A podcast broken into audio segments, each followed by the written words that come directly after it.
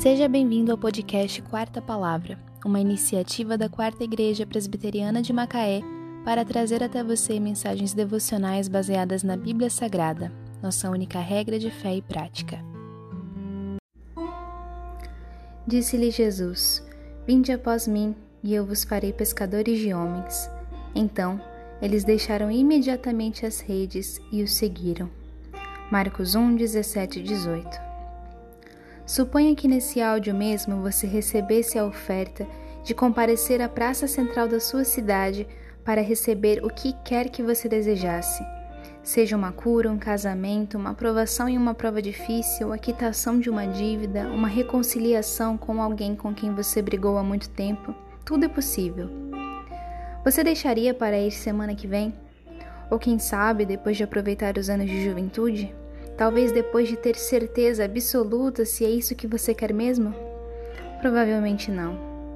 Mas hoje Cristo lhe oferece a oportunidade de receber algo muito mais valioso do que qualquer bênção terrena: a comunhão com Ele. A cura das manchas do pecado em sua vida, a união eterna com Ele, a quitação das dívidas diante de Deus Pai, a reconciliação eterna com seu Criador. Por que deixar para amanhã o perdão que podemos obter hoje? Quantas pessoas bem intencionadas e ingênuas deixaram para amanhã o arrependimento de seus pecados e o amanhã não chegou? O atraso é do diabo. Simão, André e todo cristão genuíno ouve o chamado do Mestre: Vinde após mim, deixa seus afazeres e o segue imediatamente.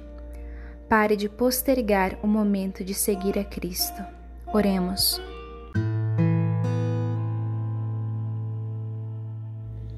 Senhor, perdoa-me pelas minhas desculpas frívolas. Tu me tens chamado e tantas vezes me faço de surdo. Que eu não mais fuja das tuas repreensões paternas, do teu convite à vida de santidade. Não me deixe fechar os olhos hoje sem te seguir. Em nome de Jesus somente te peço. Amém.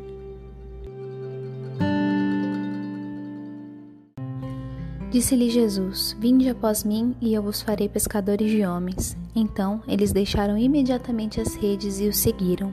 Marcos 1, 17 e 18. Só lhe deu glória.